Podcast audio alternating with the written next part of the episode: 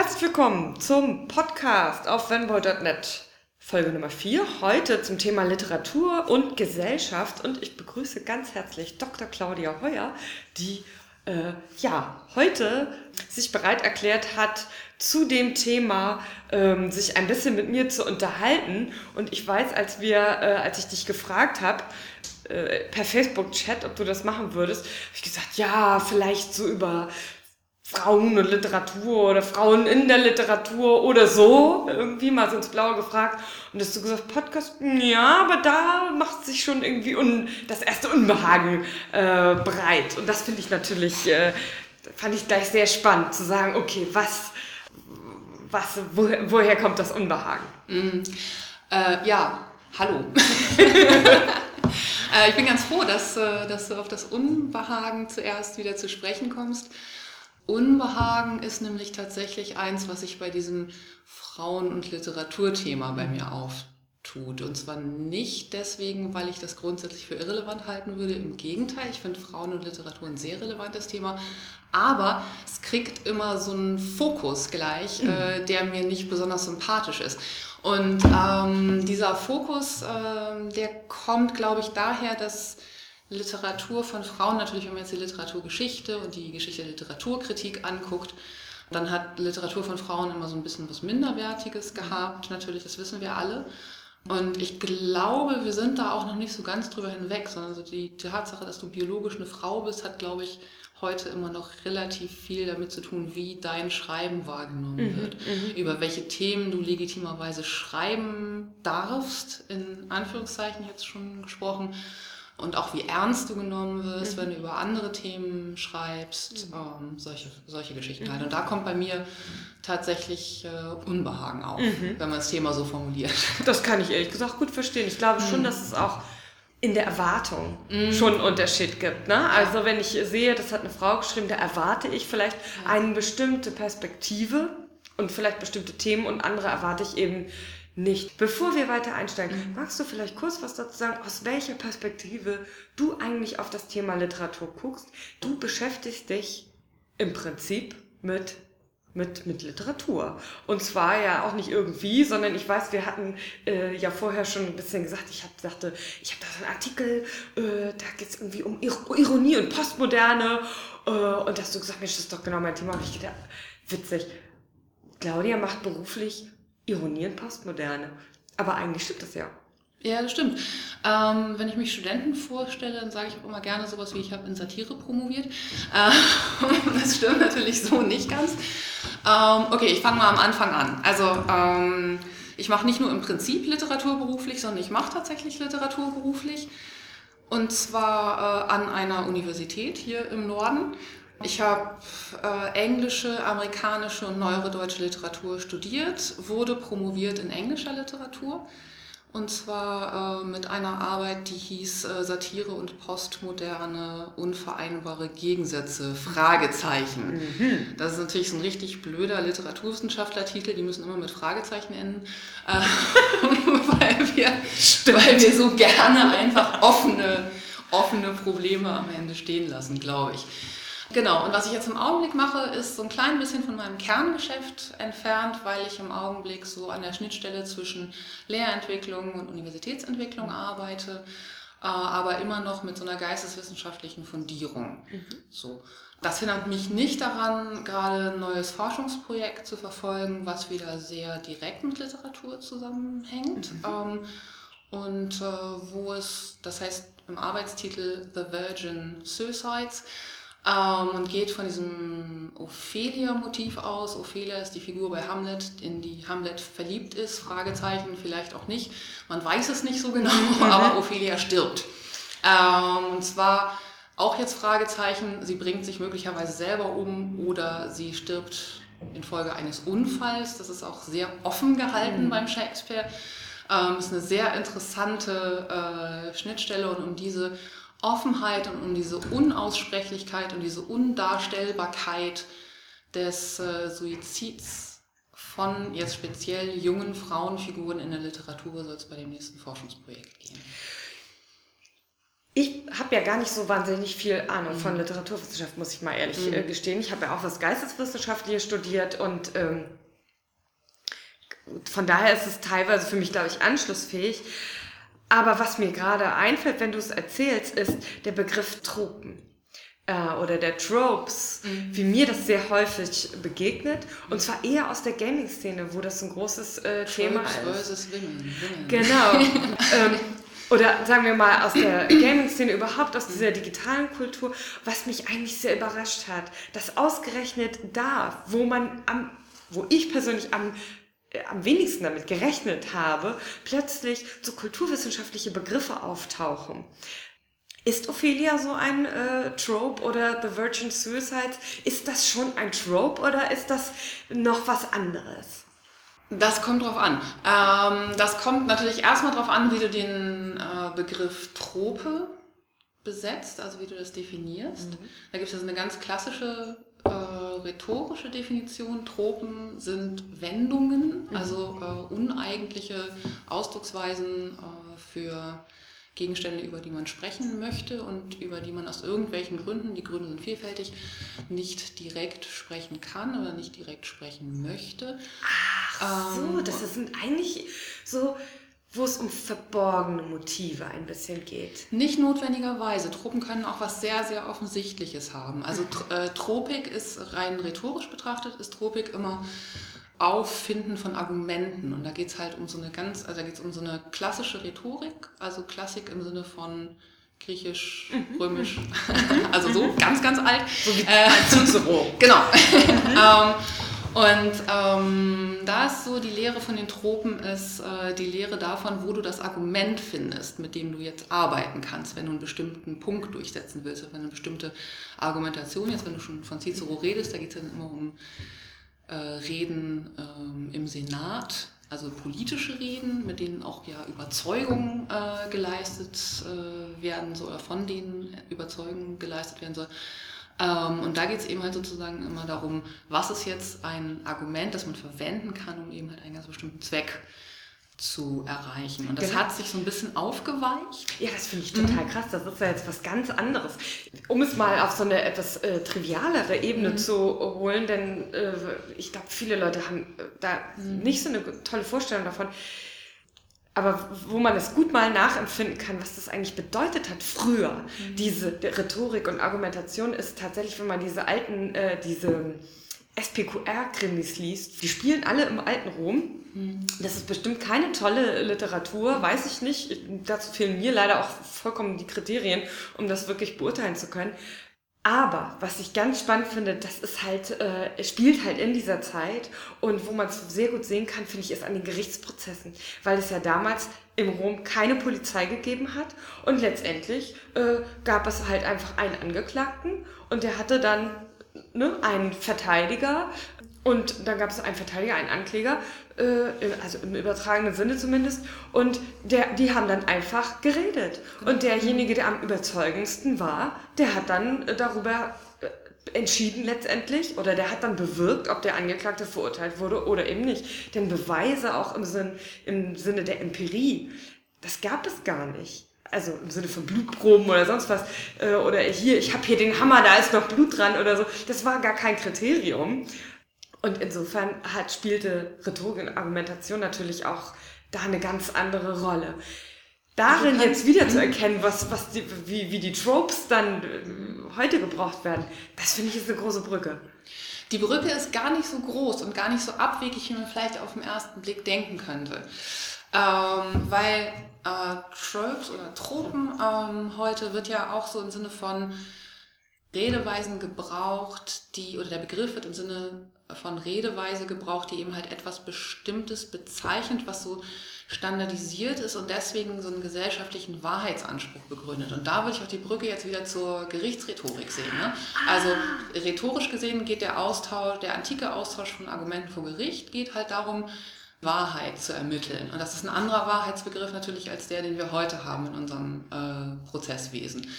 Aber ich würde sagen, wenn du heute von Tropen sprichst, äh, kulturwissenschaftlich gesehen, dann geht es eben halt auch immer um so Redeweisen, die äh, einen Wahrheitsanspruch begründen und damit auch Wirklichkeit ganz konkret formen. Witzig. Ich glaube, mir fällt total was ein, was ich, äh, was Rainer und ich manchmal aus Spaß mhm. sagen. Äh, was, was wirklich so ein ganz klassischer Wahrheitsanspruch ist, äh, das stimmt total. Das gibt es immer noch, nämlich auf dem Schulhof, wenn gesagt wird, ja, ist ja klar, alle sagen das. Ne? Und das ist total mächtig. Ja. Und, äh, und so ist es ja heute auch immer noch. Wenn ich sagen kann, wenn ich ein Motiv ansprechen kann, wo alle sagen, ja, weiß man ja, ne? Ist mhm. ja klar. Erkenne ich sofort wieder, auch wenn es gar nicht mehr stimmt vielleicht, weil sich gesellschaftliche Verhältnisse vielleicht schon geändert haben. Aber trotzdem weiß ja jeder, ja klar, äh, das sind ja viele Klischees, die dann da drin stecken, die man sofort glaubt, weil es so anschlussfähig ist einfach. Ja, und ähm, genau das ist dann auch quasi der, der Anschluss zu deiner Ausgangsfrage eigentlich. Ne? Wie gucke ich eigentlich auf Literatur? Weil das ist ja so der zentrale Gedanke im Grunde genommen der zeitgenössischen Kulturwissenschaft. Ne? Also wir hatten ja so, Gott, wie lange ist das her? Vor so 30, 40 Jahren hatten wir den sogenannten Linguistic Turn, also wo wir eben halt alle, nicht nur in den Kulturwissenschaften, sondern auch ja in den Sozialwissenschaften, das weißt du ja, mhm. angefangen haben, uns äh, anzugucken, wie reden wir über ja. Menschen, über gesellschaftliche Realität, über Politik, über Konzepte äh, und wie formt die Art und Weise, wie wir über etwas reden, unsere Ideen davon. Und da genau. wurde ja diese, wurde ja dieses ähm, im Grunde genommen so, eine, so ein klassisch hegelianisches äh, Verhältnis, so eine Wechselwirkung, so eine dialektische, ne, könnte man sagen im hegelianischen Sinne, zwischen so eine Beziehung zwischen äh, Sprache und Realität äh, postuliert. Ne? Da wurde ja gesagt, äh, okay, es gibt keine nicht sprachlich verfasste Realität, sondern wir Menschen, wir nehmen Realität über Sprache wahr. Mhm. Ähm, das heißt aber nicht, und das ist, glaube ich, ein großes Missverständnis, wenn man immer die postmoderne und die poststrukturelle äh, Philosophie anguckt. Das heißt nicht, dass keine Realität existiert. Das heißt nur, dass wir Menschen Realität nicht außerhalb von Sprache wahrnehmen können, weil wir eben halt sprachliche Wesen sind. Oh Gott, oh Gott. Das ist ja witzig. Jetzt machen wir das Schwierigste gleich zum hm. Anfang sozusagen. Entschuldigung. ja nichts. Ich finde es gar nicht schlecht, weil ähm, das hatte ich mir hier natürlich auch äh, aufgeschrieben. Ich Dussel. Jetzt habe ich Postmodern natürlich auch gleich am Anfang hier schon äh, einfach mal so als Elephant in the Room reingestellt sozusagen. Er war ja schon da. Ähm, genau, also man spricht ja auch Linguistic Turn oder auch das Ende der Meta-Erzählung. Ähm, man trifft auch immer mal wieder in Artikeln, auch im Feuilleton, auf diese Begriffe, dann wird irgendwie auf Wittgenstein und sonst wen da irgendwie, äh, oder Lacan wird da referenziert, was ist damit eigentlich gemeint? Und vor allen Dingen dieses Ende der Meta-Erzählung. Ich glaube, das ist oft für Leute verwirrend. Was ich oft höre, ist, dass Leute dann sagen, ja, ich bin ja auch Konstruktivist und stimmt, es gibt ja gar nichts wirklich. Also das, was du schon angesprochen hast. Und ich erlebe das im Moment sehr intensiv. Witzigerweise hat ja der Mainstream, den es ja auch sowieso nicht mehr gibt, äh, äh, ewig lange, aber doch sowas wie eine Mehrheitsgesellschaft, sagen wir mal so, oder eine, hm, hat ja eigentlich lange ignoriert, dass es sowas gibt wie Postmodern. Das war eigentlich ausgesprochen nie ein wirklich großes Thema. So, wenn man jetzt, äh, keine Ahnung, die Leute so im Alltag fragen würde, hm, gibt es jetzt, was ist wirklich und so weiter, hätten die, glaube ich, früher abgewunken und gesagt, komm, das äh, ist doch wurscht, beziehungsweise hier, ich habe Schinken auf dem Brot und äh, das sehe ich ja. Und jetzt habe ich das Gefühl, aber auf einmal ist ganz viel Postmoderne und jetzt ist es fast schon wieder so, dass ähm, die Kulturwissenschaft sich fast schon wieder so ein bisschen umdrehen muss und sagen muss, Leute, jetzt dreht man nicht komplett durch. Wir haben übrigens gar nicht gesagt, dass es gar nichts mehr gibt, sondern ähm, also bevor ihr euch jetzt alle in Verschwörungstheorien oder in, äh, in der totalen Beliebigkeit äh, verliert, ähm, so ein bisschen was ist ja doch noch, ist ja doch noch da irgendwie. Wie, wie ist dein Gefühl, wie da der Diskurs im Moment ist? Und gibt es da eigentlich einen Unterschied zwischen, der, äh, zwischen dem deutschsprachigen Diskurs und, und vielleicht dem angelsächsischen Diskurs, weil da ja auch andere philosophische Traditionen eigentlich eine Rolle spielen. Mhm. Also äh, bei den Angelsächsischen spielt Hegel zum Beispiel nicht so eine große Rolle. Also ich fange mal vorne an. Ja. Mich wundert auch ein bisschen, dass äh, gerade alle glauben, wir hätten die Postmoderne neu, weil die ist ja tatsächlich jetzt äh, schon so auch so 40, 50 Jahre alt. Mhm. Ne? Also die hat so in den 60er, späten 60er Jahren hat die so angefangen eigentlich. Und dann gab es, also so nehme ich das jedenfalls wahr, darüber über alles in den Geisteswissenschaften kann man sich natürlich immer ganz wunderbar streiten. Muss, muss man ja, wann, das ist ja der wo, Sinn fast genau. wann, wo, welche Epoche anfängt und aufhört und ob es überhaupt Epochen geben muss und so ist auch ganz umstritten. Mhm. Äh, will ich jetzt gar nicht ins Detail gehen. So. Aber wenn du mich fragst, würde ich immer sagen, äh, Postmoderne fängt so mit Proto-Postmodernen ähm, Äußerungen irgendwann so in den 60er, späten 60er Jahren an, hat so eine Hochzeit in den 1980er Jahren. Ähm, und hat ist dann eigentlich so ein bisschen wieder im Umstand, ebbt die Welle so ein bisschen ab, ne? also ist so im Umschlagen begriffen. Ähm, und ich glaube, diese postmoderne Kunst in allen Kunstformen, die du dir jetzt denken kannst, also so von der bildenden Kunst über die Literatur bis hin zu Film und Fernsehen und äh, was man halt so hat, die hat, glaube ich, deswegen in den 60er und 70er Jahren so gut funktioniert, weil es da noch diese etablierten Kulturinstitutionen hat, hatte, die noch so eine Deutungshoheit hatten, tatsächlich, die noch relativ intakt gewesen ist.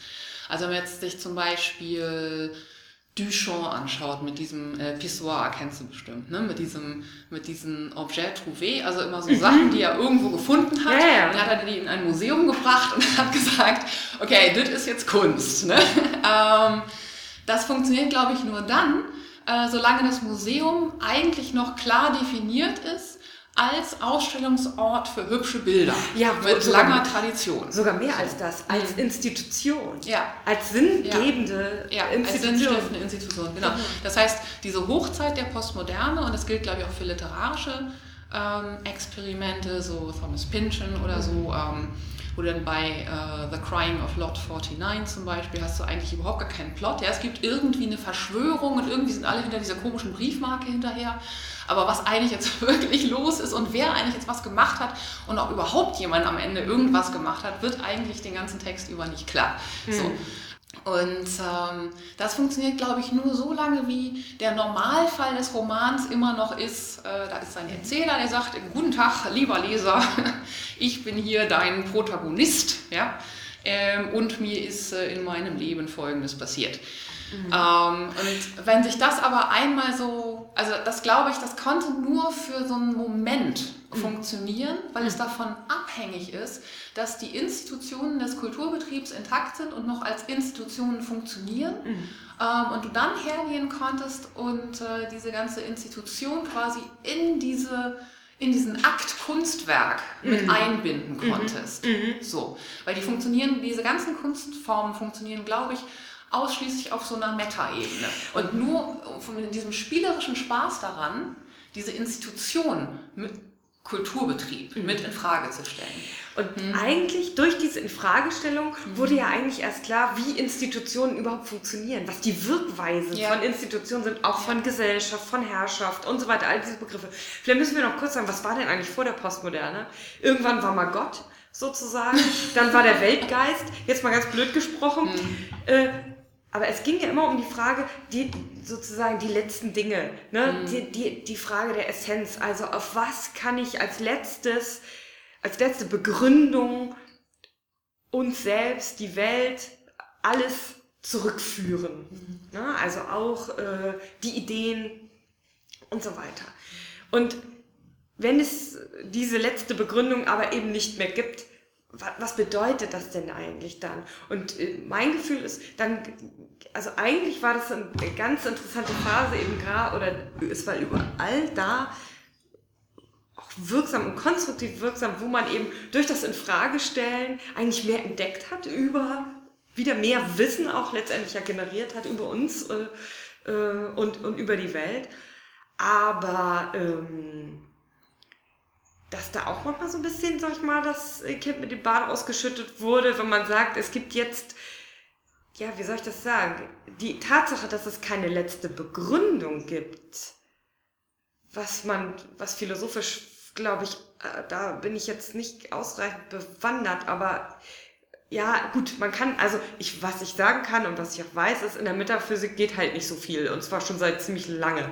So es ist ja nicht auszuschließen, dass da nochmal einer kommt und sagt, so Leute, jetzt äh, habe ich es doch nochmal. Ich habe jetzt hier nochmal einen Diskussionsbeitrag, den möchtet ihr euch jetzt bitte mal alle angucken.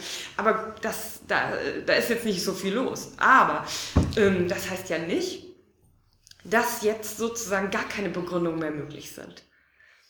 Und dass sozusagen diese Infragestellung, was du ja schon sagtest, die funktioniert dann, solange wir solange wir äh, klare Institutionen und eigentlich auch äh, Herrschaftsverhältnisse überhaupt noch haben.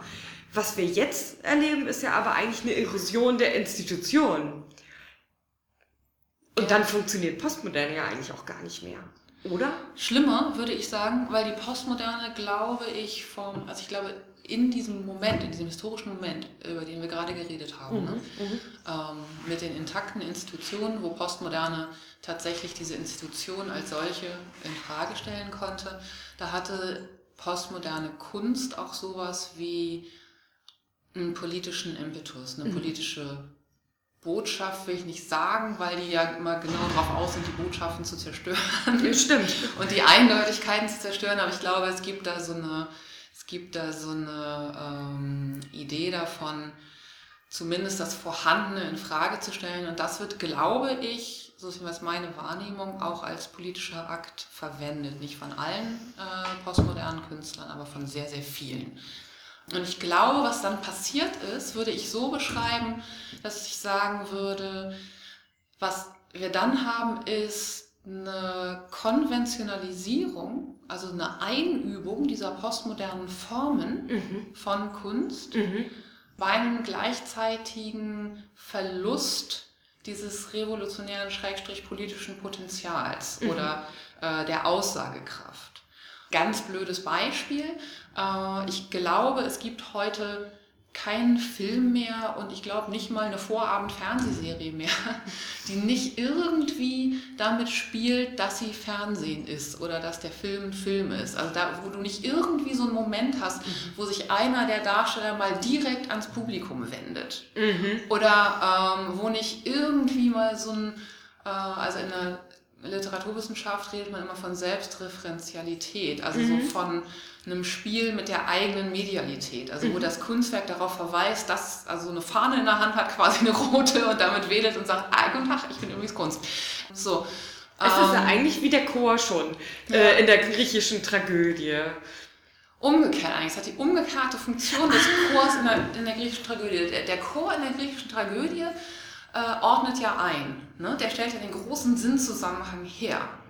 Und das postmoderne Kunstwerk macht eigentlich genau das Gegenteil. Es sagt, es gibt diesen großen Sinnzusammenhang nicht, ich bin nur Kunst. Ah, okay, verstehe. Ne?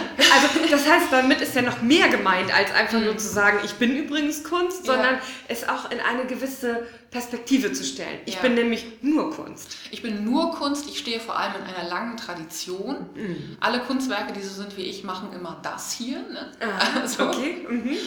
Ähm, und ähm, ich glaube tatsächlich, dass durch die, durch die Gewöhnung an diese Selbstreferenzialität, mhm. ne, du hattest mir, wir haben ja im Vorfeld irgendwie über Ironie auch geredet, ja, ne? genau. ne? Ähm, und Ironie ist, ist ja immer so ein Moment von Selbstbezüglichkeit. So, also ich mache darauf aufmerksam, wie ich mich gerade äußere, indem ich nämlich was sage, was ich anders sage, als ich das eigentlich meine. Oh Gott, oh so. oh Gott. So, jetzt müssen wir.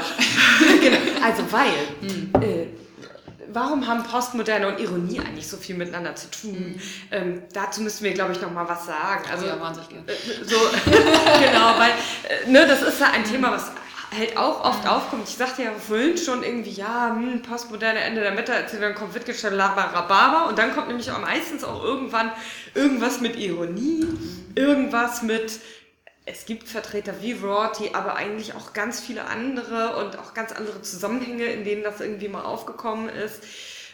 Und klar, Ironie hat immer was mit einer bestimmten mit, mit einer bestimmten Selbstdistanz, aber auch mit einem bestimmten Selbstbezug zu tun. Warum ist das so interessant geworden als, ähm, ja, es war ja eigentlich auch so ein bisschen wenn wir nochmal denken an, äh, an, an Dialektik der Aufklärung auch, die ja keine Lösungsangebote machten. Und es ging dann ja noch eine Weile so weiter, ne? also dass viel aufgedeckt wurde über Wirkungsweisen, was wir schon sagten, aber so richtige konstruktive Vorschläge waren ja nicht äh, zu handen. Und das hat sich ja auch nicht so wahnsinnig doll geändert, aber dann kam man ja irgendwann so ein bisschen drauf, ja gut, vielleicht könnte aber die Ironie Gut, Marcuse dachte noch die Ästhetik vielleicht, aber das war ja auch dann so schnell Dead End.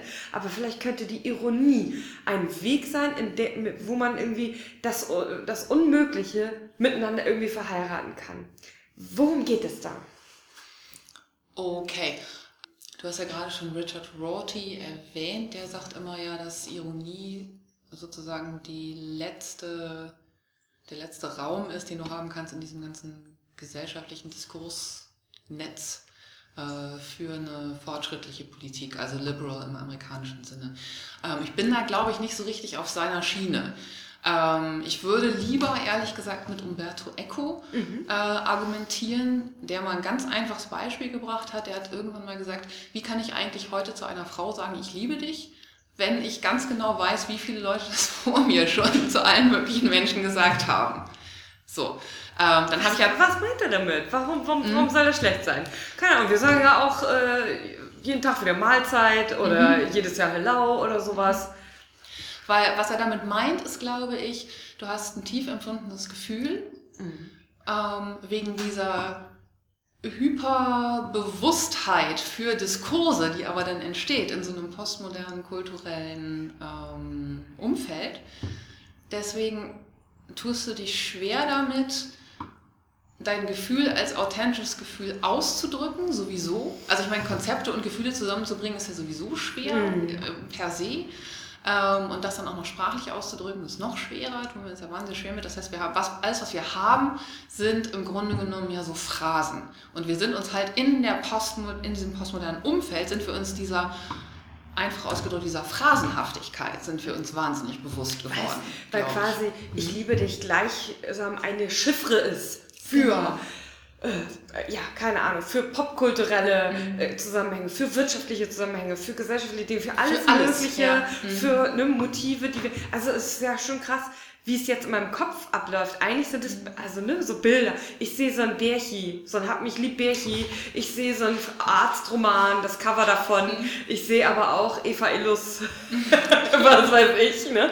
Also alles Mögliche. Ich sehe Leute beim Standesamt äh, und beim Scheidungsanwalt. Man sieht alles Mögliche, mhm. wenn man sagt, ich liebe dich. Mhm. Ähm, und man sieht sogar vielleicht auch die, die gekaufte Liebe ähm, in der das auch stattfinden kann. Also alles Mögliche. Mhm. Ähm, das, das Ganze, also diese Chiffre, in der alles Mögliche mitschillert. Ja.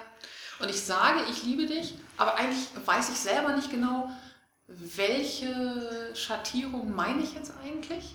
Und dann kommt ja als zusätzliches Problem noch hinzu, wie soll mein Gegenüber denn eigentlich wissen, welche Schattierung ich meine?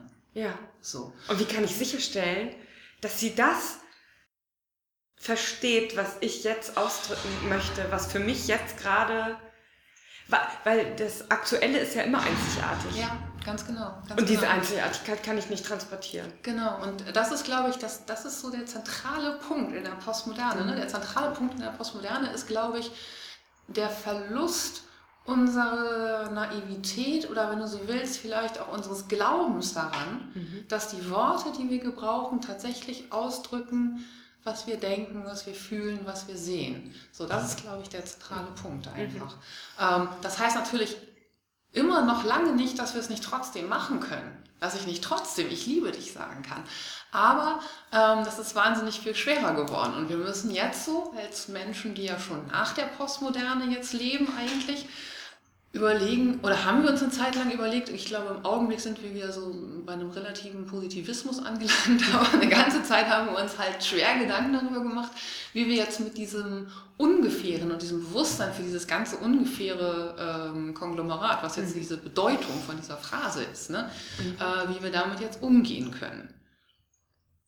Und ich glaube, das ist das, äh, was du vorhin auch angesprochen hast, was auch äh, zentral ist für diesen Verlust äh, der Metaerzählung, für den, für den Verlust des Glaubens oder des Vertrauens in die Metaerzählung. Also mhm. in diese ganz grundsätzliche, äh, dieses ganz grundsätzliche Vertrauen darin, dass ähm, ich etwas sage und mein Gegenüber fasst das so auf, wie ich es auch gemeint habe oder auch nur, dass ich mit dem, was ich sage, ausdrücken kann, überhaupt, mhm. was ich eigentlich wirklich meine.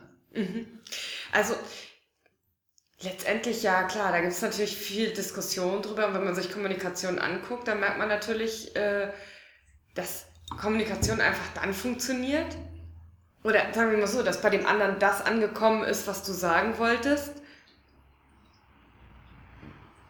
Wenn Kommunikation funktioniert. Oder es gibt, es gibt eine gute, schlaue Ausdrucksweise, das vernünftig zu sagen, die ich vergessen habe. Aber weißt du, was ich meine? Also Begriffe sind dann legitime Begriffe, wenn sie einfach als Kommunikationsmittel funktionieren. Punkt. Ja, wenn so. sie funktionieren, ist rein performativ. Genau. Ja. Und es ist wurscht, ob mhm. der Tisch ein Tisch ist. Ja. Aber wenn, ne, wenn irgendwie, wenn wir, ähm, wir haben ja immer bestimmte Absichten in unserer Kommunikation und wenn diese Absichten dadurch äh, erfüllt werden können, dann ist alles eigentlich gut. Ja.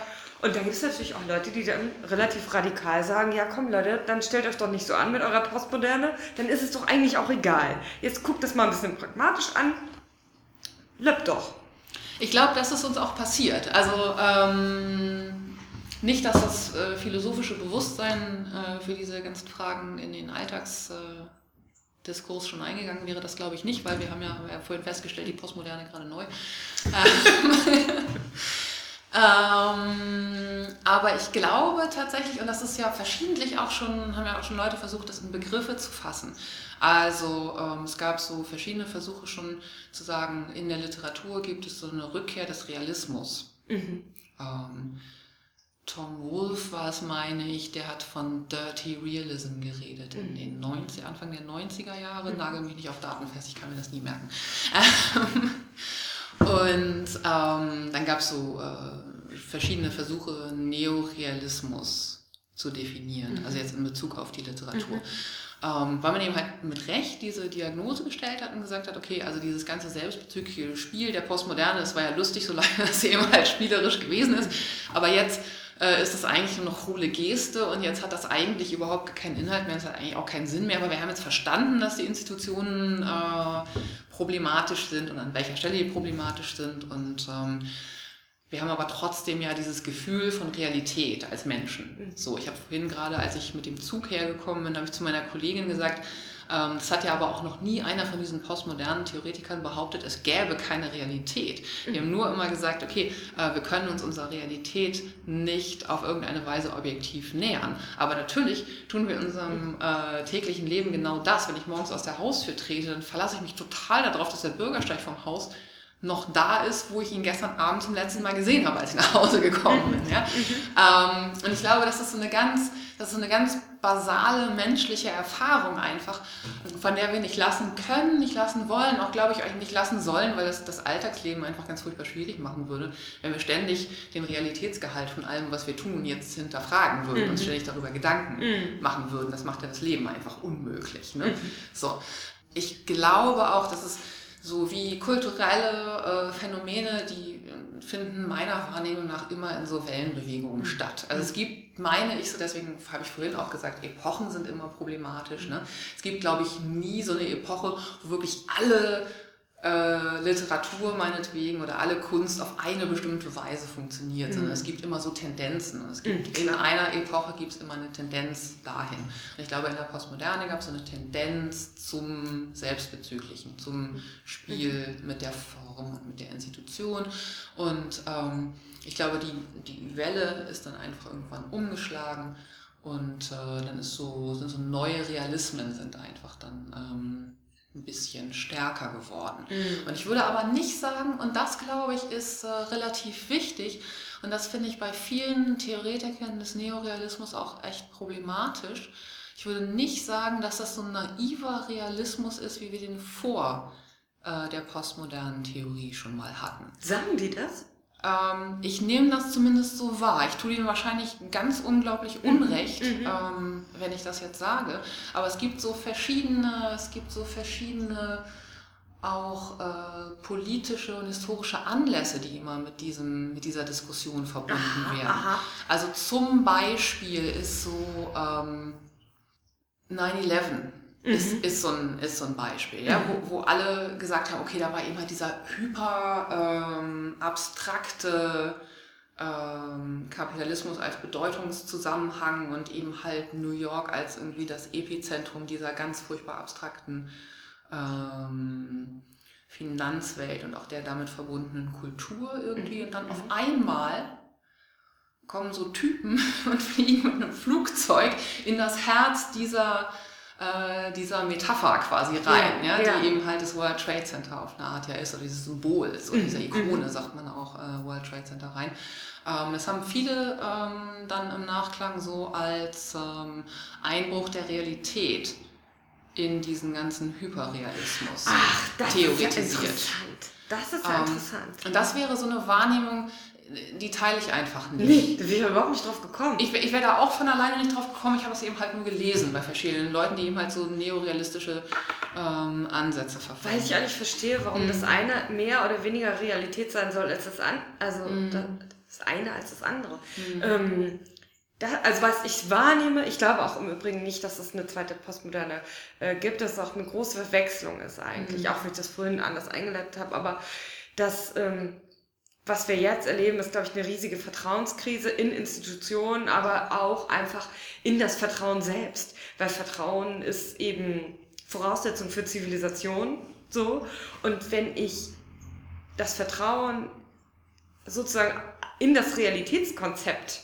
oder in Realitäten oder Institutionen, die sonst meine Realität konstituieren, vor allem vermittelte Realität, äh, wenn ich das verliere, dann komme ich in eine riesige Krise. Und dann brauche ich natürlich auch nicht noch jemanden, der mir jetzt noch mit irgendwelchen Sprachspielen kommt oder irgendwie sowas, weil das Problem habe ich dann ja schon selber.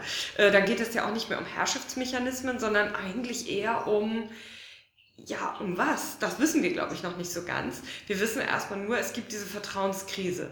Ob das dann ein chaotisches Element auslöst oder äh, so eine Art äh, äh, Wiederaufleben eines sozialdarwinistischen, pff, ne? Mm, Also solche Bestrebungen, ich glaube, es gibt ganz unterschiedliche Bestrebungen, wie Gesellschaft dann darauf reagiert. Ne? Also ich glaube, wir sehen, glaube ich, schon so sozialdarwinistische Konzepte, ähm, die wieder so ein bisschen hochgespült werden. Das ist hoffentlich und wahrscheinlich aber auch nur ein relativ äh, relativ kurzfristige Ansätze, aber was dann? Ne? Also finden wir, versuchen wir ähm, neue Synthesen zu finden, die vielleicht auch Kulturräume eben überspannen können, äh, verbinden können. Da, dafür werden wir natürlich auch andere vertraute Konzepte aufgeben müssen. Ne? Also möglicherweise äh, sind das dann ja zum Beispiel geteilte kulturelle Identitäten, die wir aufgeben zugunsten von anderen verbindenden Mechanismen, die wir vielleicht noch gar nicht benennen können. Ich glaube es tatsächlich auch. Und meine augenblickliche Antwort auf dieses Problem, was kommt eigentlich nach der Postmoderne, ist, äh, ich weiß es nicht. Also mu- muss man, glaube ich, einfach so sagen, weil ich glaube, es gibt kein, es gibt keine Rückkehr. Also ich glaube sowieso, es gibt keine Rückkehr zu kulturellen Institutionen, die schon mal da gewesen sind, genauso wie die damals gewesen sind. Das funktioniert, glaube ich, so nicht. Das haben immer schon politische Bewegungen und auch kulturelle Bewegungen haben das immer mal wieder versucht und das ist meistens spektakulär Mhm. lächerlich gewesen oder spektakulär tödlich. Mhm. Stimmt. so. Oft ist es auch, finde ich, Mhm. das letzte Zeichen, dass es wirklich vorbei ist. Wenn Ja. Leute das nochmal versuchen. Ja. Und so sehe ich zum Beispiel auch manche neokonservativen äh, Bestrebungen. Was ist neokonservative? Eigentlich so, äh, was ich meine, sind so neue Rechte in Deutschland beispielsweise. Wo ich eigentlich eher denke, okay, das ist ein Zeichen dafür, dass es eh nicht mehr klappt. Ne? Auch wenn man denen nochmal anheimfallen sollte, dann gibt es nochmal eine Katastrophe. Aber man wird am Ende trotzdem einsehen müssen, dass das einfach Quatsch ist. Dass das einfach nicht funktioniert. Woran ich trotzdem glaube, sind Institutionen an sich. Wir werden neue Institutionen finden. Das, das glaube ich schon. Einfach, weil wir es auch müssen. Ich, ich glaube es auch tatsächlich. Also ähm, die interessante Frage für mich ist, äh, was kommt dazwischen? Also zwischen den, zwischen den alten Institutionen und den neuen Institutionen, weil ich glaube, das ist, das ist echt spannend. Ich habe so, keine Ahnung, das war in so einem Kneipengespräch, ne? Also Mhm. wirklich nicht fundiert und nicht schlau und so, aber ähm, glaube, da, ganz da ist einfach, da ist, mh, Es gibt keine anderen Mhm. guten Gespräche über, über sowas im Moment. Aber da, da ist so die Idee gewesen, so, also, oder mein Gefühl ist so gewesen, äh, okay, Institutionen sind auch irgendwie von gestern. Es wird demnächst keine Institutionen mehr geben, so auf so einer mittleren Ebene, meine ich jetzt, ne? So ähm, Staaten, Landesregierungen, sowas eben halt. Ähm, und ich glaube, das fängt, ähm, oder ich nehme das so wahr, dass das so in der Wirtschaftswelt irgendwie schon gerade so anfängt. Äh, Das ist wahrscheinlich wahnsinnig naiv von mir gedacht, aber ich ähm, nehme halt so wahr, dass es so einen Trend gibt, ähm, zum selbstbestimmten Arbeiten und auch so zum Arbeiten außerhalb von Institutionen, dass man eben halt für Projekte zusammenkommt, äh, die man dann gemeinsam macht und ähm, dann anschließend wieder seiner Wege geht oder vielleicht auch noch ein Stück zusammen, je nachdem, wie eben halt das nächste Projekt dann das aussieht. Das ist überhaupt nicht also naiv mhm. gedacht. Mhm. Es gibt ähm, kann, können wir vielleicht sogar in den, in den Shownotes mhm. verlinken. Es gibt äh, so eine Übersicht, ich hoffe, ich finde die nochmal, wo jemand mal zusammengetragen hatte, welche alternative Szenarien eigentlich im Moment an, anstelle des klassischen Nationalstaates ja diskutiert, besprochen, literarisch verarbeitet und sonst wie werden. Äh, so. Oh, das ist sehr lebendig, das Gebiet, ähm, nämlich äh, also die, alle möglichen Arten von transnationalen, hybriden Konzepten, die sich eben auch ähm, ergänzen können. Also man sagt, vielleicht gibt es tatsächlich eine Weltregierung ne, und dann kann es darunter lokale, aber auch hyperlokale äh, Zusammenschlüsse geben. Möglicherweise kann es Rechtssysteme geben, die unabhängig sind von von dem ähm, Territorium, wo ich mich befinde. Dann gibt, kann es aber auch wieder andere Dinge geben, äh, die sehr wohl an das Territorium gebunden sind. Also je nachdem auch, ähm, also Recht ist, glaube ich, einfach ein unglaublich interessantes Thema in dem Zusammenhang. Viele Science-Fiction-Konzepte sind, sind spannend, auch so, so schwimmende Staaten und was es da alles gibt, die eher so sehr materiell äh, oder sehr visuell vielleicht auch motiviert sind ne, sich das so zu denken. Ich denke, es wäre immer schlau, sich das, äh, sich das Recht anzugucken, weil Recht ist einfach wirklich immer noch eine ganz zentrale, die zentrale Institution. Und je nachdem, wie wir das schneiden und äh, ja, in Institutionen wiederum als im Sinne von Organisationen dann fassen, das ist, glaube ich, interessant zu gucken, was ist global, was ist transnational und was ist vielleicht tatsächlich lokal. So, das sehen wir ja eigentlich in, in, in Deutschland äh, an der föderalen Struktur schon, die ja manchmal völlig äh, idiotisch auch erscheint. Ich dachte, warum ist das jetzt überall anders? Aber vielleicht werden wir das viel stärker sehen, dass in, in Hamburg Dinge ganz anders sind als in Rahlstedt. Äh, und die nächsthöhere Ebene, auf der dann wirklich irgendwie die Musik spielt, ist dann vielleicht Europa oder schon äh, ist dann schon global. Wer, wer weiß das schon? Ich finde das auch gar nicht unheimlich als Gedanke, ehrlich gesagt. Ja? Ich finde das, finde das ähm, finde es, glaube ich, äh, klug, wenn wir uns als Gesellschaften überlegen würden, wo eigentlich genau es schlau ist, bestimmte Entscheidungsprozesse anzusiedeln. Mhm. Und ich glaube, im Augenblick haben wir eben halt, was du gerade schon angedeutet hast, ne? wir haben die Nationalstaatlichkeit als primäres Entscheidungskriterium dafür, wer wie wo was machen darf, wer was entscheiden darf, wer was verkaufen darf, wer, äh, keine Ahnung. Ne? Was ich so absurd mhm. finde, ist, dass der Nationalstaat noch so jung ist und mhm. wir aber trotzdem das so wahrnehmen, als wäre es schon mhm. so gewesen. Und das ja. stimmt ja überhaupt nicht. Ja, das ist richtig, ja.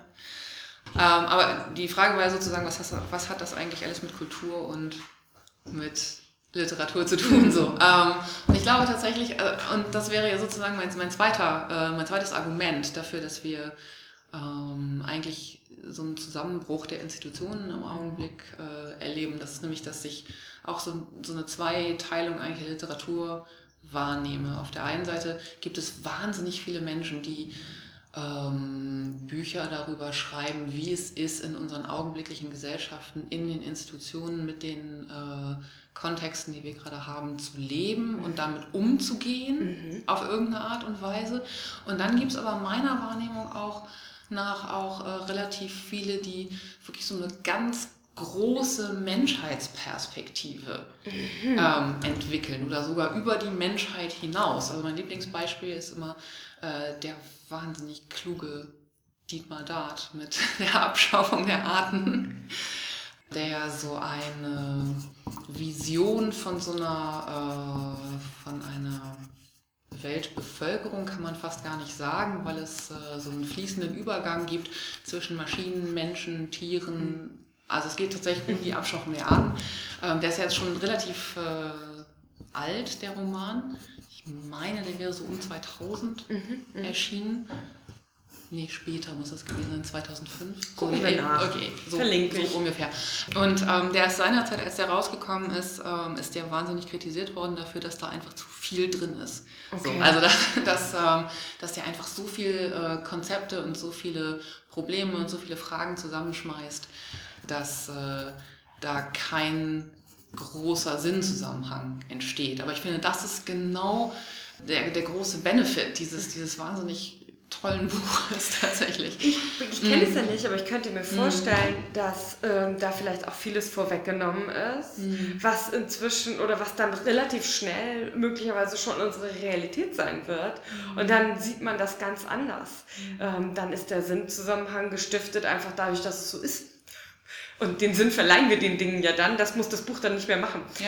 Also ähm, interessant finde ich, und das würde mich interessieren, wie du das da einordnest. Mhm. Ich war vor einiger Zeit auf einem, auf so einer Art Konferenz, kleine Konferenz, Eintageskonferenz, äh, Raumschiff Erde, mhm. so eine Konferenz für digitale Philosophie. Mhm. Äh, und da hat jemand, ähm, ich hoffe, ich gesagt den Namen jetzt richtig, ich glaube, der heißt Gregor Sedlak, hat äh, einen, einen Vortrag gehalten. Der hat, finde ich, was wahnsinnig Schlaues gesagt, was ich sofort ganz aufgeregt in mein Telefon getippt habe.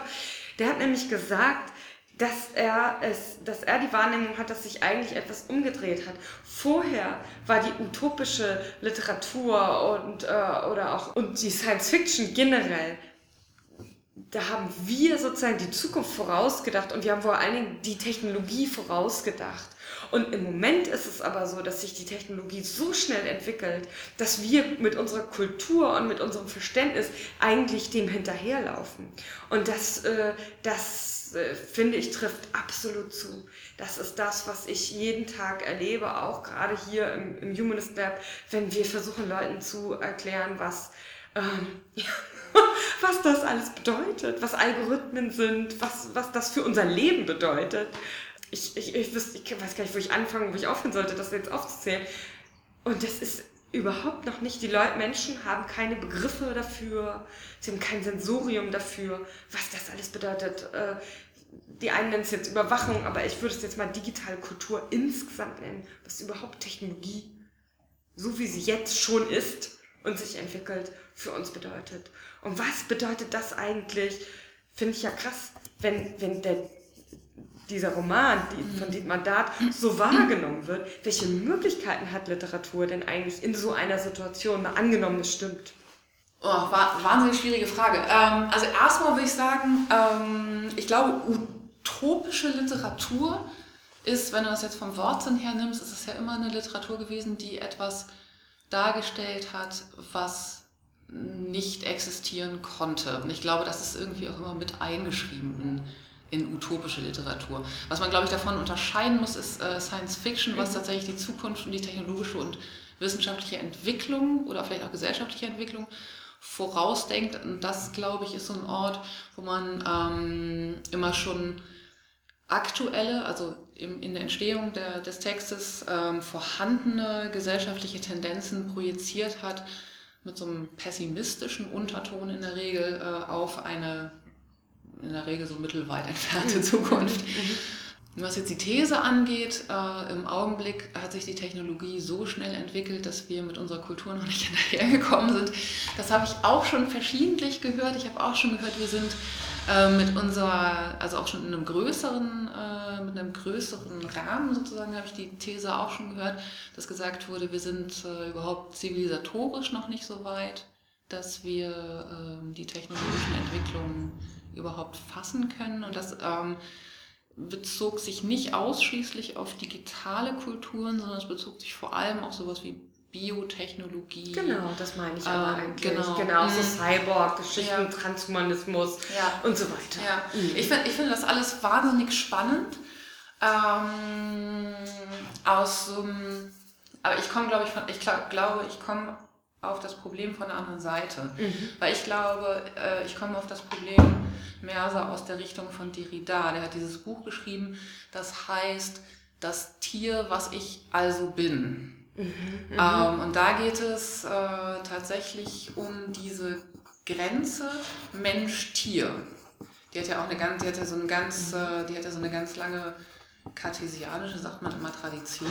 Also immer dieses Descartes hat ja gesagt, mhm. cogito ergo sum, also ich mhm. denke, also bin ich. Das heißt, was mich als Menschen ausmacht, ist meine Fähigkeit, äh, rational zu denken, Entscheidungen zu treffen, ähm, so diese, diese ganzen Geschichten. Und ähm, Derrida sagt jetzt, wir, wir haben ja diesen Dualismus Mensch-Tier und ähm, der ist schon deswegen völliger Blödsinn, weil wir so eine Grenze postulieren zwischen uns und allen Tieren. Aber alle Tiere geht vom Primaten bis zum Regenwurm. Mhm. Äh, und da wird, so, da wird alles mit reingefasst, was eben halt in sich hochdifferenziert ist. Ähm, und ähm, eben halt eigentlich auch nicht vereinheitlicht werden kann. Mhm. Ähm, und ich denke, das leuchtet eigentlich jedem unmittelbar ein, dass wahrscheinlich das Gefühlsleben eines Regenwurms anders funktioniert als das Gefühlsleben eines Schimpansen, jetzt mal so mhm. gesagt. Ja. Ähm, und ähm, deswegen, ich komme halt sozusagen äh, aus der anderen Richtung. Ich sage, äh, okay, was ich problematisch finde, ist eben halt diese strikte Trennung Mensch-Tier, weil ich glaube, dass es uns als äh, Zivilisation, als Menschen überhaupt global gesehen ganz gut tun würde, wenn wir äh, diese Trennung zwischen uns und dem Rest der Tierwelt und dem Rest der mhm. Natur einfach wieder aufheben würden. Und äh, nicht nur anerkennen würden, ich glaube, wir haben das eigentlich relativ anerkannt, dass wir das Produkt dieses Evolutionsprozesses sind und so, aber mhm. eben halt auch die Konsequenzen für unser Selbstverständnis und für unser Handeln daraus ziehen würden, dass wir sagen, okay, wir sind Produkt dieser natürlichen Umgebung ähm, und es gibt diese strikte Trennung zwischen Natur und Kultur, zwischen Mensch und Tier, äh, zwischen Denken und Instinkt, mhm. ähm, die gibt es in dem engeren Sinne eigentlich gar nicht. Nee, ich glaube auch mhm. ehrlich gesagt, da sind sich auch, äh, die Leute eigentlich auch relativ einig. Also mich wundert das manchmal so ein bisschen, weil mhm. das eigentlich auch heute sozusagen kein Mensch mehr sagt, selbst von humanistischer Seite aus nicht. Aber was ich sagen würde, dass es trotzdem immer noch einen Unterschied zwischen äh, Mensch und Tier gibt und auch zwischen Erde und äh, Welt sozusagen, ne, wie Heidegger das mal formuliert hat. Die würden dann nicht mit Heidegger argumentieren, aber dass wir natürlich sozusagen äh, uns von der Evolution auch ein Stück weit schon fast wieder emanzipiert haben, beziehungsweise unsere Evolution natürlich so stark mit unserer von uns selbst gestifteten Kultur verbunden ist, dass die Faktoren, die heute unsere äh, Evolution beeinflussen, wiederum welche sind, die wir kulturell selbst geschaffen haben. Natürlich nicht immer absichtsvoll. Und damit bleibt sozusagen die Wirkweise strukturell auch ähnlich. Aber trotzdem gibt es immer noch einen Unterschied. Das bedeutet aber nicht, dass es zum Beispiel nicht stimmt, dass Menschenaffen natürlich äh, ähm, nicht mit, mit einem Regenwurm vergleichbar sind. Und es gibt ja zum Beispiel auch ganz rege Diskussionen darüber, welche Rechte sollen Tiere haben. Und äh, ne, eine Position, die ich eigentlich am besten finde, ist zu sagen, wir müssen über Tierrechte sprechen äh, und wir müssen aber auch zum Beispiel sprechen über äh, Menschenaffen. Und anstatt zu sagen Menschenrechte für Menschenaffen, würde ich sagen Menschenaffenrechte für Menschenaffen. Denn ansonsten würde es bedeuten, dass sie auch vor Gericht kommen, nur wenn sie jemanden äh, verletzen beispielsweise. Mhm. Das ist einfach Quatsch. Und mhm. vielleicht wird sich das noch viel stärker ausdifferenzieren äh, in der Zukunft, wo es dann nicht nur um Primaten geht, sondern vielleicht auch um andere Tiere. Mhm. Also ich, ich hoffe das tatsächlich auch, dass es sich differenzieren wird. Mhm. Ähm, und ich bin eigentlich, also ich bin, du hast mich ja neulich mal als Kulturpessimistin bezeichnet. Ich habe ja, dieses, hab ja dieses Label äh, vehement zurückgewiesen seinerzeit. Weil ich glaube, ich tatsächlich im Grunde genommen ein relativ optimistischer Typ bin. Also ich glaube schon, ähm, wir kriegen das hin. Also ich, ich glaube schon, ich glaube schon, äh, diese Entwicklung wird weitergehen und diese, diese ganz, das ist so ein bisschen wie, da haben wir uns auch, glaube ich, schon öfter mal drüber unterhalten, das ist ein bisschen wie mit der Gender-Debatte. Ne? Ich mhm. glaube ja fest daran, ähm, dass die Geschlechterrollen im echten Leben der Menschen schon viel durchlässiger ja. sind als ähm, in dem öffentlichen Diskurs, öffentlichen Diskurs ja. in den Medien, in der Politik immer so angenommen wird. Mhm. Genau. Lass, lass uns nochmal auf das Thema Ironie zurückkommen, ähm, womit wir ja mal so ein bisschen angefangen haben, postmoderne Ironie und so weiter. Und die Ironie, hattest du ja gesagt, sollte so ein bisschen der, der Raum sein, äh, den man dann noch aufmachen konnte. Sagt ja. Sagt, sagt Rotti, und du sagtest, Umberto Eco sagt, das hat nochmal eine andere Perspektive. Ähm, aber den hast du gar nicht im Zusammenhang mit Ironie genannt, sondern doch. doch. Äh, den habe ich wohl im Zusammenhang mit Ironie genannt, ähm, weil seine, diese, das war diese ganze Ich liebe dich Geschichte. Ach, ähm, ich sage aber trotzdem, ich liebe dich, aber mit so einer Distanz. Zu dieser Äußerung. Mhm. Im Bewusstsein, im ironischen Bewusstsein, dass das diese ganze furchtbar kitschige Vergangenheit hat. So, dann sage ich, äh, Bezug nehmend auf irgendeine kulturelle Tradition, sage ich dann, wie, keine Ahnung, um jetzt ein blödes Beispiel äh, zu nennen, irgendwie ein romantischer Dichter gesagt, also oder, genau, äh, ich glaube, äh, ich glaube, Echo formuliert das irgendwie anders, aber nagel mich jetzt auch nicht auf die direkte Formulierung fest. Das funktioniert irgendwie so, dass er sagt, ich sage das, ich sage dann, wie XY jetzt sagen würde, ich liebe dich. Ah, Oder verstehe. XY würde jetzt in dieser Situation sagen, ich liebe dich. So.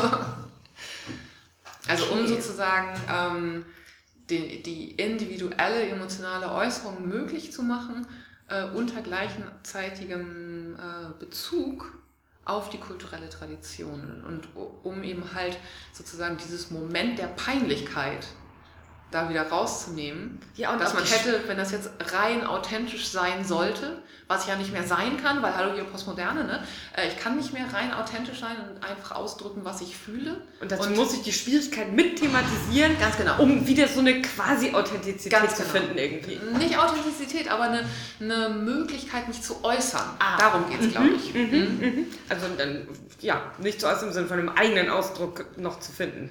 Ja, genau, um, um, überhaupt das möglich zu machen. Ne? Also ich, ich verhalte mich nicht nur zu meiner ein, eigenen emotionalen Lage, sondern ich verhalte mich auch noch zur Tradition, zur kulturellen Tradition dieser emotionalen Lage und dann bin ich als postmodernes Subjekt wieder äußerungsfähig.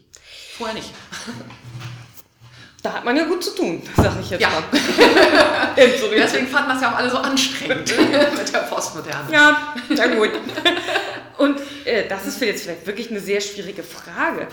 Welche Rolle kann dann Ironie und Satire insbesondere eigentlich spielen in diesen Zeiten, in denen uns so viele Gewissheiten ja scheinbar entweder tatsächlich abhanden gekommen sind oder uns das zumindest irgendwie so erscheint? Mhm. Ja, es ist, äh, das ist eine gute Frage tatsächlich. Ähm, und darum dreht sich auch mein erstes Buch im Grunde genommen. Ähm, und wie alle Forschungsprojekte hat das so seinen Anfang genommen in dem, was schon da war in der Forschung.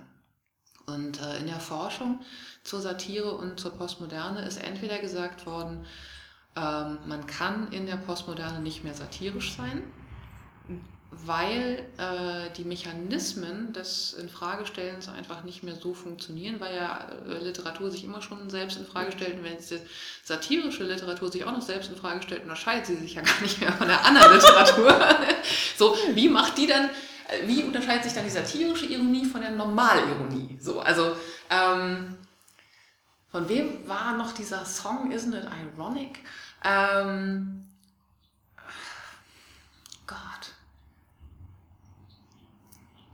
ich komme nicht mehr drauf.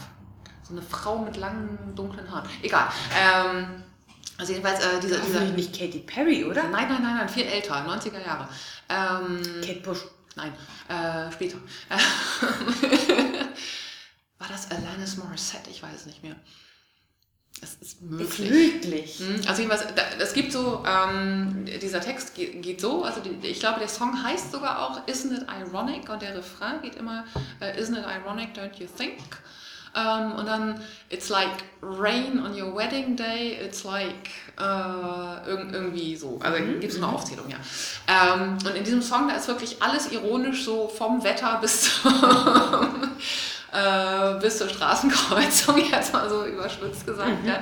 Ähm, und äh, die, das Problem, war, was diese Forscher jetzt gesehen haben, war immer zu sagen, okay, wenn alles ironisch sein kann, ja, von der Art und Weise, wie ich morgens aufstehe, bis äh, zur Art und Weise, wie ich mir meinen Kaffee in meine Tasse eingieße, wie kann denn Satire noch deutlich machen, dass sie aber auch ironisch ist, mit den Mitteln der Ironie, aber dass das jetzt eine andere Ironie ist? So, und die haben dann immer gesagt so, ja, geht halt nicht, ne? Satire und Postmoderne geht halt nicht zusammen. Nee, wenn alles im Prinzip kurios ist. Genau, wenn alles ironisch ist, dann kann, kann Satire nicht mehr ironisch sein und trotzdem noch Satire sein. Also mhm. kann sie schon versuchen, aber nützt halt nichts. Ja, wie so. ist es nicht auch so, mhm. dass man erstarrt in dieser Haltung? Dann hat ja eigentlich auch mein komplettes Erleben überhaupt gar keinen Impetus mehr. Dann bin ja, ich ja nur noch, mhm. dann ist alles nur noch Objekt. Ja, es ist vor allem, ist ein, du bist in so einer permanenten Meta-Haltung. Ne? Ja. Also du bist immer irgendwie über den Dingen. nochmal ganz kurz zur Forschungslage. Ne? Also deswegen, deswegen, haben die gesagt, okay, wir sind alle immer so Meta, mhm. deswegen äh, können wir nicht mehr so metadiskursiv sein, wie Satire früher mal gewesen ist ähm, und immer noch den gleichen politischen Impetus uns davon mhm. erhoffen. So. Mm, und dann gab es so die gegenläufige Meinung von Forschern, die haben gesagt, nee, es ist nicht, nicht unmöglich, sondern im Gegenteil, alle Postmoderne ist auch immer schon satirisch. Und das ist eigentlich ein ganz einfaches Argument, weil die nämlich einfach das Vorhandensein von diesen typischen satirischen Gestaltungsmitteln genommen haben. Groteske, Ironie, Humor, ähm, diese Metaebene und gesagt haben, okay, das ist alles da. Mhm. Und es gibt ja auch, ähm, darüber haben wir am Anfang gesprochen, in der, ähm, in der Hochzeit der Postmoderne, äh, ist diese Literatur ja irgendwie auch politisch engagiert, zumindest in, in so einem dekonstruktivistischen Sinne, also in, mhm. in, so einem Sinne, der alles in Frage, des, des allen alles in Frage stellen wollen, ohne jetzt notwendigerweise immer ein Gegenmodell anbieten zu müssen. Mhm. Und deswegen ist, ist äh, postmoderne Literatur immer schon auch satirisch. Mhm. So. Und ich habe äh, mit meinem Buch jetzt die These aufgestellt, okay, beides ist eigentlich irgendwie Quatsch. Gegen das eine, gegen Postmoderne ist immer auch schon satirisch, spricht ganz einfach, dass ähm, es natürlich Ironie gibt, die nicht satirisch gemeint ist. Eben halt mhm. einfach wegen dieser Beschaffenheit der Ironie. Ja? Also ich kann, ich kann rausgehen, wenn es in Strömen gießt und kann sagen, oh, entzückendes Wetter heute. So, da bin ich ironisch, das hat aber überhaupt nichts mit Satire zu tun. Mhm. Ja? Weil weder will ich die Gesellschaft verändern, noch ist das eine politische Äußerung, noch ist das sonst irgendwas. Ja? So. Also von daher ist das auf der einen Seite ein Kurzschluss und auf der anderen Seite ist es einfach eine Frage der Empirie. Es wurden immer noch satirische Romane geschrieben. Insofern mhm. es, konnte es auch nicht sein, mhm. äh, dass es wegen Postmoderne keine Satire mehr geben kann. So. Mhm. Ähm, was ich jetzt versucht habe rauszufinden ist, wie machen zeitgenössische Romane und ich habe äh, ganz gezielt Romane untersucht, die so um die Jahrtausendwende äh, veröffentlicht worden sind, so zwischen 1990 und äh, 2005 meine ich. Mhm. Um rauszukriegen, was passiert mit diesen satirischen Gestaltungsmitteln unter dem Einfluss der Postmoderne. Also mhm. wenn wir eben halt diese ganze Metaebene der Postmoderne am Start haben äh, und wenn wir auch schon so eine Konventionalisierung dieser ganzen Ausdrucksmittel haben, also ohne dass das jetzt irgendwie politisch oder sonst irgendwie gemeint ist, aber trotzdem ist irgendwie alles selbstbezüglich und alles irgendwie ironisch so. Wenn das alles schon passiert ist, und es wird aber trotzdem satirische Literatur geschrieben. Wie funktioniert die denn dann? Und wie geht die mit diesem klassischen satirischen Arsenal um? Mhm. Und Ironie ist natürlich ein ganz zentraler Bestandteil mhm. einfach von satirischen Texten. Und mein Ergebnis war im Grunde genommen, dass äh, diese Romane ironisch sind, aber immer gleichzeitig ähm, auch betonen, entweder in ihrer Anlage, also wie der gesamte Text so konstruiert ist, also wie die Welt funktioniert, die da dargestellt wird, oder auch ähm, im Handeln und im Reden von Figuren mhm. äh, in dieser Welt, dass die eben halt immer mit darstellen, dass Ironie nicht das Ende der Weisheit ist. Mhm. So, also da ist ganz viel Ironie, mhm. aber es wird auch immer gleichzeitig gesagt von diesen äh, Romanen, okay, wir können ironisch sein, das macht wahnsinnig viel Spaß, das ist mhm. total lustig, ja. Mhm. Aber wir sollten uns alle nicht einbilden, dass das jetzt schon das Ende ist der Debatte. Und das äh, witzig, das korrespondiert, äh, beziehungsweise das ist jetzt tatsächlich nicht witzig, ähm, weil mich das auch wirklich beunruhigt. Mhm. Ich erlebe, dass Menschen das nicht mehr verstehen. Was nicht mehr verstehen? Dass, ähm,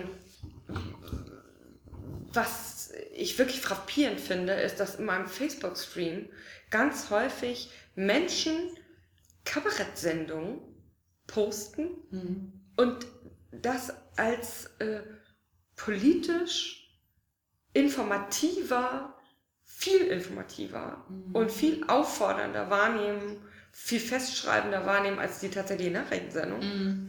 Und dann so gesagt, ja, hier in der Anstalt, da wurde das ja gesagt. Und da kriege ich Angst. Ja, das ist, das ist tatsächlich ein, äh, ich weiß nicht, ob ich das genauso beunruhigend finde wie du, aber es ist ein interessantes äh, Phänomen tatsächlich, was ich glaube, was sich zum Teil möglicherweise aus der Satire und daraus, wie Satire funktioniert, ergibt. Weil Satire ja auch immer so, eine, so einen Anspruch hat, eine Wahrheit zu verpacken. Ne? Mhm. Ne? Also es wird ja, es gibt diesen schönen Satz, äh, Satire verzerrt ihren Gegenstand bis zur Kenntlichkeit. Mhm. Was so heißt, dass äh, die Überzeichnung des Phänomens, was man kritisieren will, so äh, ins Extrem geführt wird, dass man nicht mehr anders kann, als die Kritikwürdigkeit mhm. äh, des Phänomens eben halt zu erkennen. Mhm. So.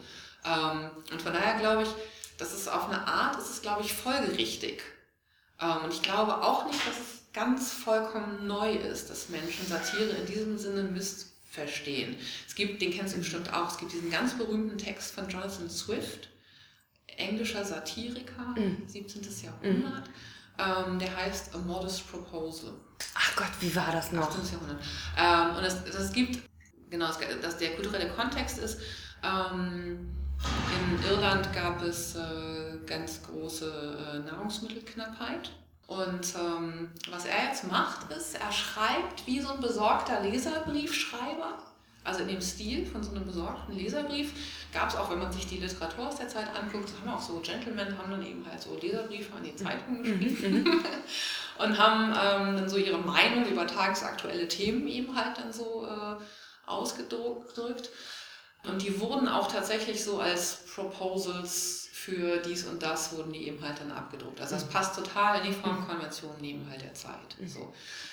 Und Swift schlägt jetzt vor, man könnte den Hunger in, äh, in Irland doch ganz einfach dadurch ähm, bekämpfen, indem die Katholiken, die ja sowieso ständig so viele Kinder kriegen, äh, diese Kinder mästen und dann eben halt als Nahrungsquelle benutzen. Oh Gott.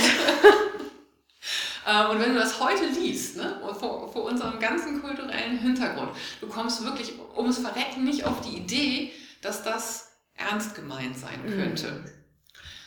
Aber das ist in seiner Zeit nicht so abstrus und nicht so überzeichnet äh, aufgenommen worden, wie man jetzt denken könnte. Und das liegt, glaube ich, daran, dass, also wenn, wenn ich das jetzt so erzähle, ne, dann, dann klingt das so krass, dass man denkt irgendwie so, ja, okay, also um, um, auf gar keinen Fall würde ich darauf kommen, dass ich das irgendwie ernst nehmen würde, ne, wenn ich jetzt nur so die Essenz mhm. äh, eben halt erzähle.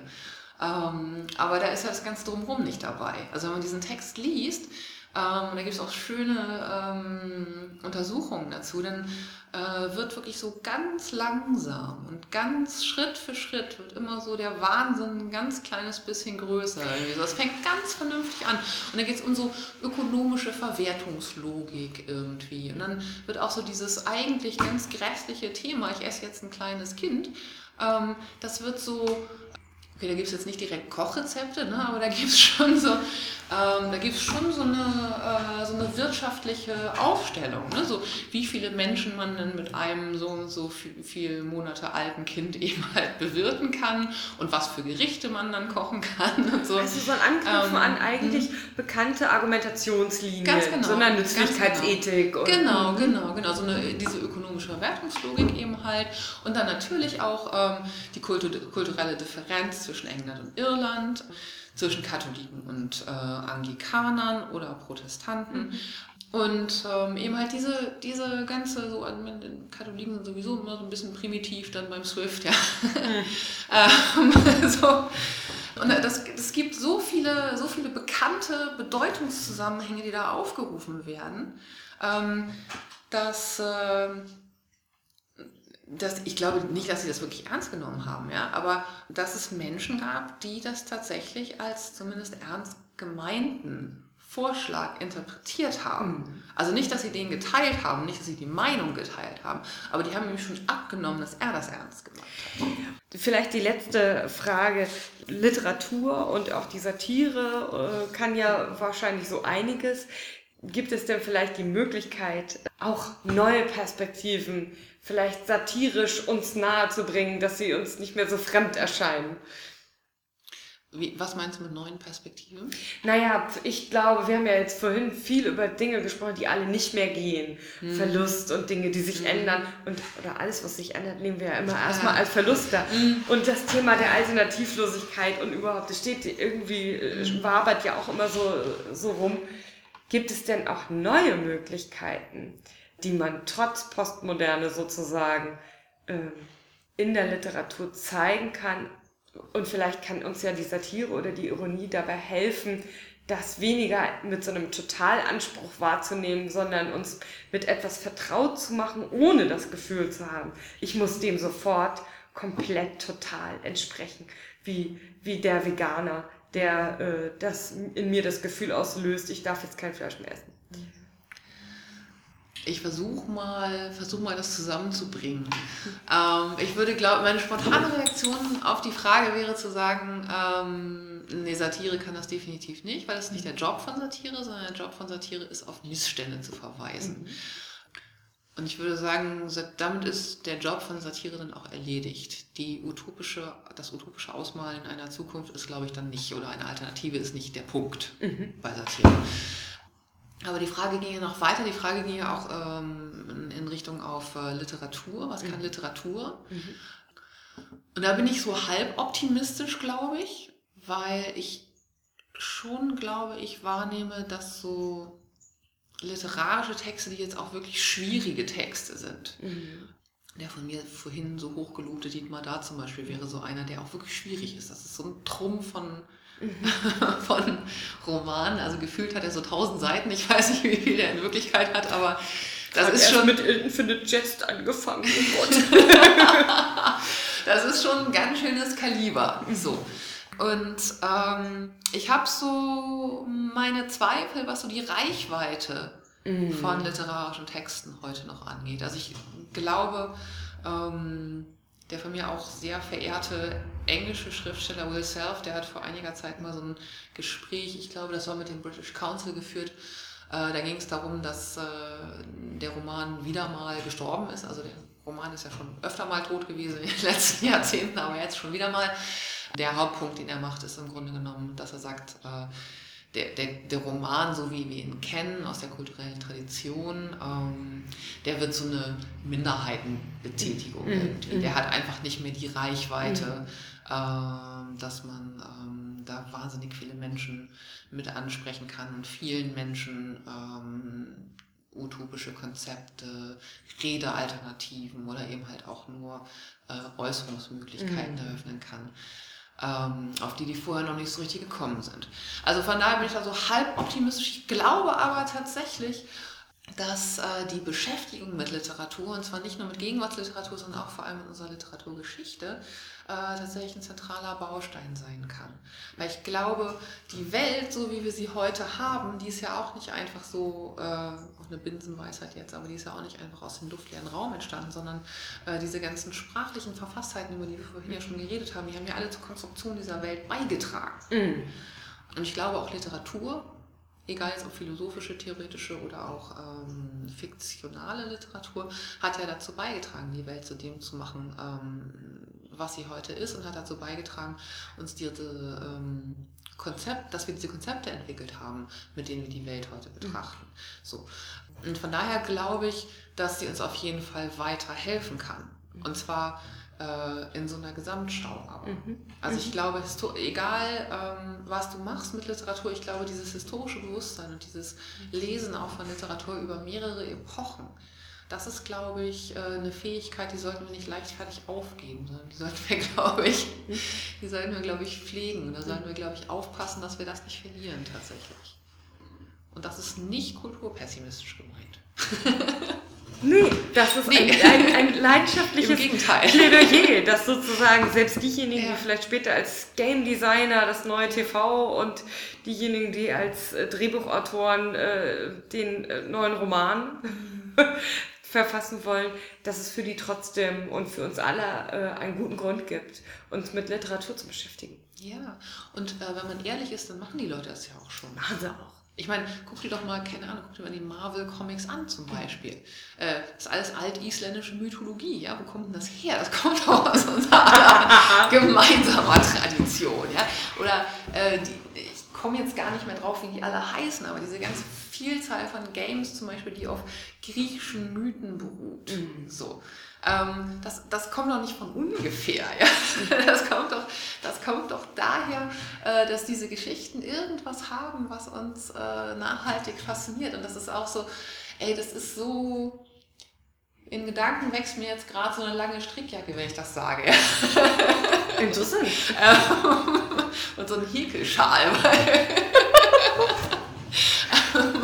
weil das immer so. Dabei bist du so ist, wunderbar existenzialistisch angezogen eigentlich. Ich befürchte das auch. Ja. ja. Aber das, das sagen immer so viele Leute, ne? also die immer so mit so einer Emphase, mit so einer Liebe zur Literatur und eben halt auch zur kulturellen Tradition eben halt ähm, reden. Aber man, man, muss sich einfach auch zum Beispiel die zeitgenössische Kulturszene nur mal angucken. Ne? Wenn du zum Beispiel ein Programm dir anguckst von einem relativ erfolgreichen Theater wie dem Hamburger Thalia Theater, da ist wahnsinnig viel Shakespeare auf dem Spielplan. Mhm. So. Und lauter Regisseure, die vor gar nicht allzu langer Zeit erst sich einen richtigen Namen gemacht haben, machen wahnsinnig viel Shakespeare. Mhm. Äh, machen ähm, ständig wieder Faust und machen Tschechow und hast du nicht gesehen irgendwie. Ja. Ähm, ich glaube, dass, dass diese ganzen Geschichten uns nicht deswegen ansprechen, weil die, das war immer so das Argument derjenigen, die ganz gerne so einen literarischen Kanon bewahren wollten, dass die immer gesagt haben, ja, da gibt es so äh, menschliche Universalitäten, die mhm. da irgendwie verhandelt werden. Ja, so. ja. Mhm. Das ist, glaube ich, gar nicht mal der Punkt, sondern ich glaube, ähm, dass uns einfach sehr bewusst ist, ähm, dass diese, oder vielleicht unbewusst ist, aber dass wir es fühlen sozusagen, dass diese Geschichten unsere Gegenwart, so wie sie heute ist, geprägt haben mhm. ähm, und unsere Wirklichkeit geprägt haben und dass wir uns damit verbinden können. Mhm. Mhm. Ähm, nicht nur unbedingt so, dass wir es ganz genau wissen, wo es jetzt herkommt, aber ich glaube, dass, ähm, dass wir das intuitiv schon irgendwie wissen. Mhm. Und ich glaube, es wäre total cool, wenn mehr Leute das nicht nur intuitiv wissen, wüssten, sondern auch explizit wissen. So, um sich eben halt wieder dazu verhalten zu können, wie Umberto Eco gesagt hat. Ja. So eine Art Schlusswort jetzt, oder? Ich fand's toll. Ich fand's toll. Claudia, ganz hm. vielen lieben Dank. Ich fand es unglaublich interessant und würde es gerne fortsetzen. Sehr Vielleicht gerne. ja ne, auch möglicherweise, um eben genau das zu tun, was du gerade mhm. äh, beschrieben hast. Mhm. In diesem Sinne sagen wir für heute Tschüss. Auf Wiedersehen.